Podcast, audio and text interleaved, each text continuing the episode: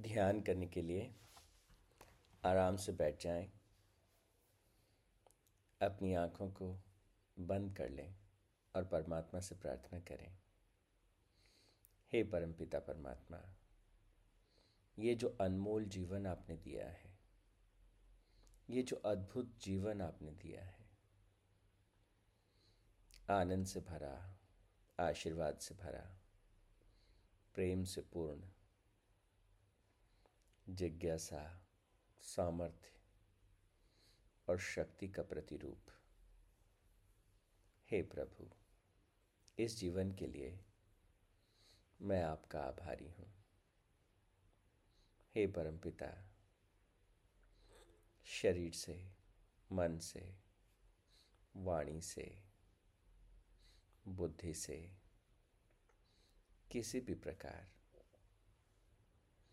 मैं मानवता की सेवा कर सकूँ, प्राणी मात्र की सेवा कर सकूँ, प्रकृति की सेवा कर सकूँ, ऐसा आशीर्वाद मुझे दीजिए। हे परमपिता जीवन ज्ञान से पूर्ण हो और हर बाधा को आनंद के साथ पार कर सकूँ। ऐसा आशीर्वाद मुझे दीजिए। ओ शांति शांति शांति ही। परमपिता परमात्मा के श्री चरणों में ध्यान करने के बाद अब हम लौटते हैं अध्याय दस पर। दसवें अध्याय को देखते हैं। और दसवें अध्याय के महत्वपूर्ण श्लोकों को समझते हैं। दसवां अध्याय जो है, वो एक मायने में बड़ा इंटरेस्टिंग है। और आज हम इसी अध्याय के बारे में समझने और जानने का प्रयास करेंगे। सबसे पहले दसवें अध्याय का नाम है विभूति योग। तो ये क्या है और इस चैप्टर में क्या खास कंटेंट है जिस पर हम बात करेंगे, थोड़ा सा उसको समझ लेते हैं और महत्वपूर्ण श्लोकों पर हम ध्यान को केंद्रित करेंगे। इस अध्याय का नाम है विभूति योग। और यहाँ भगवान जो है वो बताते हैं कि आप परमात्मा को कहाँ देख सकते हैं? कहाँ उनको आप पा सकते हैं? क्योंकि हम महत्वपूर्ण श्लोक कर रहे हैं तो पहले श्लोक पर ध्यान दीजिए। पहला महत्वपूर्ण श्लोक जो गुरुदेव ने उठाया स्टूडेंट्स के लिए, दसवें अध्याय से, वो छठा श्लोक है। दसवें अध्याय का छठा श्लोक। जहाँ भगवान श्री कृष्ण कहते हैं कि जो सप्तऋषि हुए और उन सप्त ऋषियों से पहले भी, सनकद, सन्नंद, सनातन और सनंत कुमार और उससे पहले चौदह मनु, वो मेरे ही संकल्प से पैदा हुए, जिनके संसार में ये समस्त प्रजा है।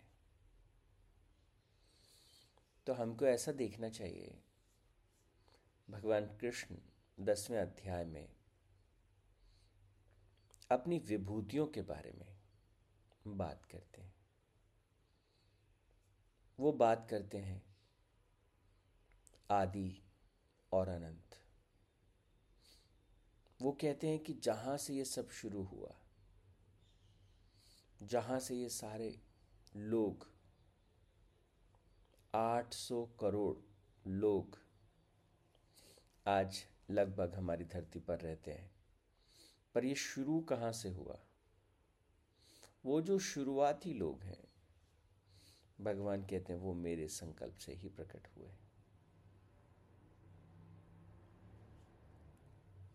आगे देखिएगा, दसवें अध्याय का बीसवां श्लोक, जहाँ वो कहते हैं कि, हे गुड़ाकेश, नींद को जीतने वाला अर्जुन। इसलिए उनको गुड़ाकेश कहा। मैं सब भूतों के हृदय में स्थित सबका आत्मा हूँ। और संपूर्ण भूतों का आदि मध्य और अंत भी मैं ही हूँ। तो अपनी विभूतियों के बारे में अर्जुन को बताते हुए भगवान कहते हैं, सबके हृदय में मैं हूँ। जो सबके हृदय में जीवन, अनुभव में आ रहा है तो भगवान कह रहे हैं, वो जीवन मैं हूँ। दसवें अध्याय का अगला श्लोक कि चलो मैं तुम्हें बताता हूँ कि कहाँ कहाँ तुम मेरे तेज को या मेरे अंश को देख सकते हो, स्पर्श कर सकते हो, ऐसा भगवान कहते हैं। और ये भी कह, फिर एक एक करके बात करते हैं, रसों में मैं क्या हूँ? तपने वाले जो सूर्य जैसे बड़े तारे हैं, उनमें मैं क्या हूँ? पृथ्वी में मैं क्या हूँ? भावों में मैं कौन सा भाव हूँ? तो भगवान इस पूरे अध्याय में बहुत सी बहुत सी बहुत सी अपनी विभूतियों के बारे में बात करते हैं। आपको इस अध्याय में जो जो सबसे खास बात जो मैं आपके साथ शेयर करना चाहता हूँ, भगवान को देखने के लिए मतलब इसमें वो क्या कहते हैं? कि मुझको तो अपने इन साधारण नेत्रों से नहीं देख पाएगा। इसके लिए तुझे क्या चाहिए होगा? तुझे दिव्य नेत्र चाहिए होंगे। और वो दिव्य नेत्र मैं तुझे प्रदान करता हूँ। तो अपनी विभूतियों के बारे में बात करते हुए भगवान श्री कृष्ण जो है, फिर अर्जुन को दिव्य नेत्र जो है, वो प्रदान करते हैं। और इन दिव्य नेत्रों के बारे में मतलब दसवें अध्याय में भगवान सारी विभूतियों के बारे में बताते हैं। अगर उसको सार रूप में समझें तो जहाँ आपकी नज़र जाती है, जिस तरफ़ आपकी नज़र जाती है, आप जो है उसी शक्ति के दर्शन करते हो, आप उसी शक्ति को देखते हो। और वही शक्ति आपको सब तरफ़ से देखती है। हमको ऐसा लगता है कि हम जिस कमरे में बैठे हैं, उसकी दीवारें भला हमें क्या दिख रही होंगी? उस कमरे की बाहर की हवा से भला हमारा क्या संबंध है? आज की तारीख में, आज से हज़ारों लाखों किलोमीटर दूर अगर कोई चीज़ है तो उसका हमारे से क्या संबंध है? लेकिन ना दिखते हुए भी, ना समझ में आते हुए भी ये जो पूरा अस्तित्व है, पूरा ब्रह्मांड है, इस पूरे ब्रह्मांड की हर चीज़ दूसरी चीज़ से जुड़ी है। और हर तरफ़ जहाँ जो कुछ आपको दिखाई दे रहा है, वहाँ वो जीवन किसी न किसी रूप में है। किसी न किसी रूप में, किसी न किसी स्तर पर वो है। तो इसलिए जितना हम अपने चारों तरफ़ उस दिव्य तत्व को अनुभव करें, देखें हम समझें, जहाँ आपको सुंदरता दिखाई देती है, जहाँ आपको कुछ भी मतलब ऐसा नहीं है कि सुंदरता में ही भगवान होंगे, भगवान सब जगह हैं। और हमको बार बार इस बात का अभ्यास करना कि मैं पेड़ों की तरफ़ देख रहा हूँ तो वही शक्ति को, उसी शक्ति को देख रहा हूँ। बादलों की तरफ़ देख रहा हूँ तो मैं उसी शक्ति को देख रहा हूँ। चारों तरफ़ मैं उस परम तत्व को देख रहा हूँ, लेकिन अर्जुन को भगवान कहते ग्यारहवें अध्याय के आठवें श्लोक में कि चलो, मैं तुम्हें दिव्य नेत्र देता हूँ और दिव्य नेत्रों से जो है, तुम मुझे देखो।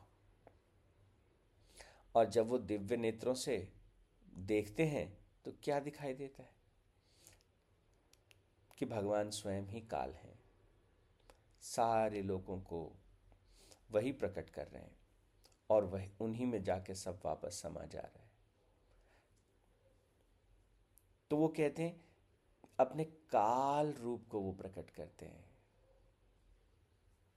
अब आप देखिए, एक और डायमेंशन जीवन भी परमात्मा से ही प्रकट होता है और वो जीवन पुनः उन्हीं में समा जाता है। एक तरफ़ उनसे प्रकट होता है और दूसरी तरफ़ उन्हीं में वो वापस से समा जाता है, उन्हीं में वो वापस से खो जाता है। यहाँ पर बारहवें अध्याय में, एक क्योंकि हम खास खास श्लोकों को ही चुन रहे हैं। बारहवें अध्याय का बारवा श्लोक। हम तो देख नहीं पाते परमात्मा को।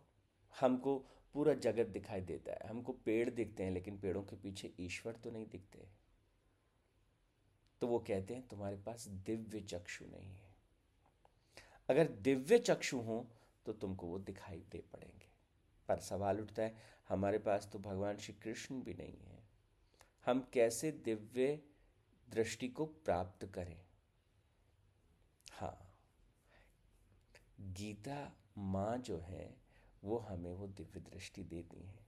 ऐसा नहीं है कि भगवान श्री कृष्ण ने जो है, अर्जुन को ही दिव्य दृष्टि दी।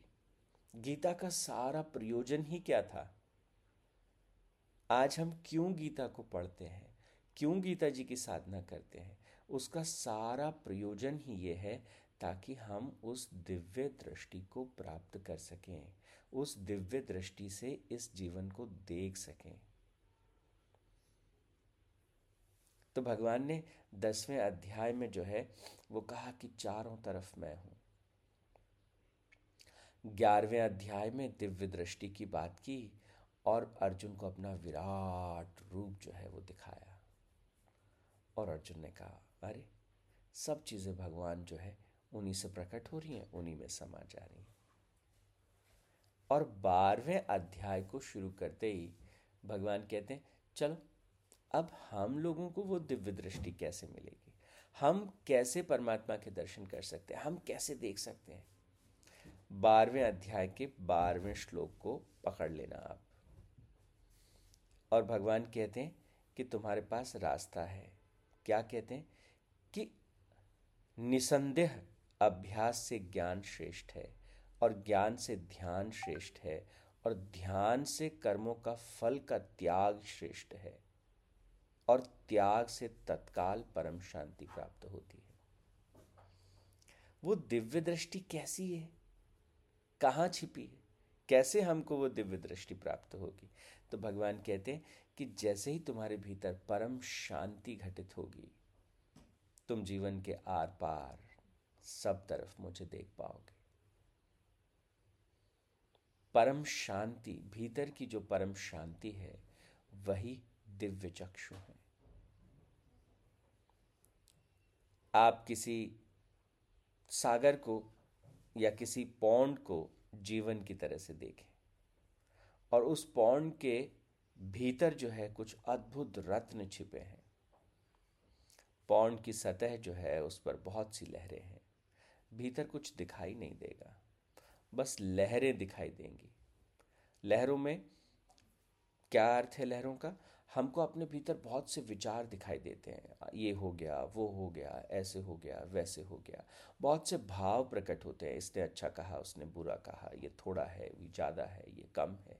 लगातार हम अपने पास्ट के, फ्यूचर के, वर्तमान के विचारों में, भावों में, कर्मों में लगातार हम लिप्त रहते हैं और यही तो लहरें हैं।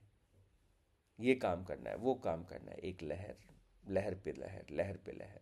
ये भाव हम ईर्षा को एक्सपीरियंस कर रहे हैं एस को एक्सपीरियंस कर रहे हैं, हम जो है कंपैरिजन को एक्सपीरियंस कर रहे हैं जजमेंट को एक्सपीरियंस कर रहे हैं, लगातार कौन अच्छा कर रहा है, कौन? तो we are in a just quick flex of एक तरफ़ काम, ये करना है, वो करना है, उसमें व्यस्त हैं, ये एक्सपीरियंस हो रहा है, वो एक्सपीरियंस हो रहा है, वो अनुभव हो रहा है, ये अनुभव हो रहा है, और ये विचार आ रहा है, वो विचार आ रहा है, लगातार ये लहरें चलती रहती हैं, और इन लहरों से क्या हो रहा है? हम भीतर देख ही नहीं पा रहे। हम बाहर भी देख नहीं पा रहे। भगवान कहते हैं, दिव्य चक्षु से तात्पर्य है वो परम शांति। जब वो जल जो है वो स्थिर हो जाता है, बिल्कुल स्थिर हो जाता है। जैसे ही पौंड का जल स्थिर हुआ, अब आप उसके भीतर तक देख सकते हैं कि उसके भीतर किस प्रकार के रत्न छिपे हैं। तो जब हम परम शांति को प्राप्त होते हैं तो हम परमात्मा को देख सकते हैं। सब तरफ़ सर्वत्र हम उनको देख सकते हैं। इस परम शांति तक कैसे पहुँच जाए? इसका रास्ता भगवान बता रहे हैं। थोड़ा सा अगर हम कनेक्ट करें थोड़ा सा कनेक्ट करें तो भगवान कहते अर्जुन पूछता है भगवान से कि भगवान ये मन तो बहुत चंचल है। इसका मैं क्या करूँ? मन चंचल है, मन भाग रहा है, लगातार दौड़ रहा है। कभी ये, कभी वो, कभी ऐसे, कभी वैसे, लगातार भागता जा रहा है। इसीलिए तो हम देख नहीं पा रहे जीवन के सत्य को। तो इस चंचल मन को कैसे रोकें? तो भगवान कहते हैं, अभ्यास के द्वारा आप इसे रोक सकते हैं, वैराग्य के द्वारा आप इसे रोक सकते हैं। लेकिन फिर इसका हायर पाथ भी भगवान स्पष्ट करते हैं। अभ्यास और वैराग्य। वैराग्य मतलब अपना ध्यान बाकी सब चीज़ों से हटा के जो परम लक्ष्य है, उस पर अपने ध्यान को ले जाना। लेकिन भगवान क्या कहते हैं? ये जो अभ्यास है, इस अभ्यास से भी ज्ञान श्रेष्ठ है। अगर समझ ही आ जाए बात तो फिर क्या है का अभ्यास? बात समझ ही आ जाए। बुरी तरह से बात समझ में आ जाए। तो अभ्यास की ज़रूरत पड़ती ही नहीं है। तो अभ्यास से ज्ञान श्रेष्ठ है। लेकिन मान लीजिए कि हमको बहुत ज्ञान है। ज्ञान से भगवान कहते हैं, ध्यान जो है उससे भी श्रेष्ठ है। तो अभ्यास से ज्ञान श्रेष्ठ है और ज्ञान से ध्यान श्रेष्ठ है। ज्ञान का सारा तात्पर्य है कि हम ध्यान में प्रवेश करें।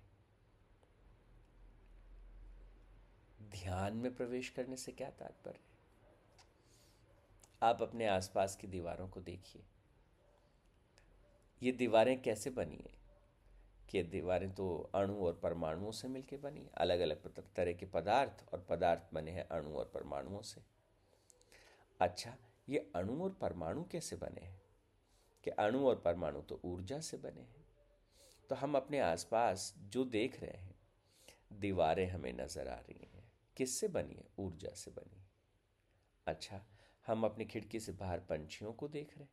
ये पंछी कैसे बने? कि ये भी शरीर कैसे बनता है? विभिन्न प्रकार के पदार्थों से बनता है। तो ये शरीर पदार्थ से बना और पदार्थ किससे बना? ऊर्जा कणुओं से बना, परमाणुओं से बना।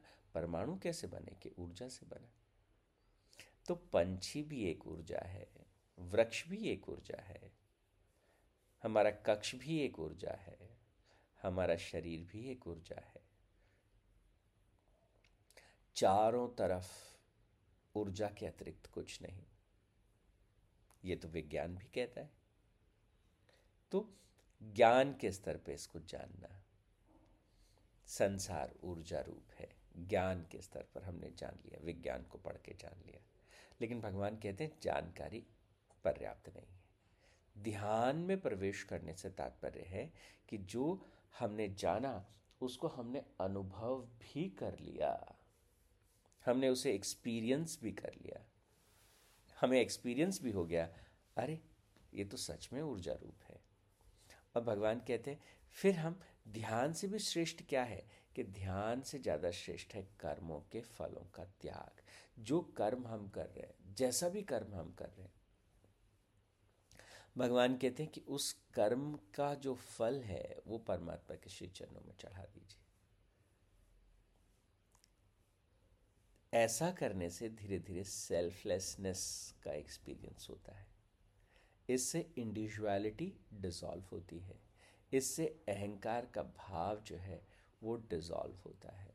और ऐसा होने से शांति का अनुभव होता है, परम शांति का अनुभव होता है। और वही परम शांति जो है, दिव्य चक्षु हमारे भीतर के खोल देती है। और हम कण कण में उस परमात्मा को अनुभव कर पाते हैं, महसूस कर पाते हैं, भीतर भी और बाहर भी। तो कल थोड़ा सा हम और विस्तार से इस विषय में प्रवेश करेंगे। आज के लिए इतना ही। ओम तत्सत परमात्मा ने नमः। ओम शांति शांति शांति ही।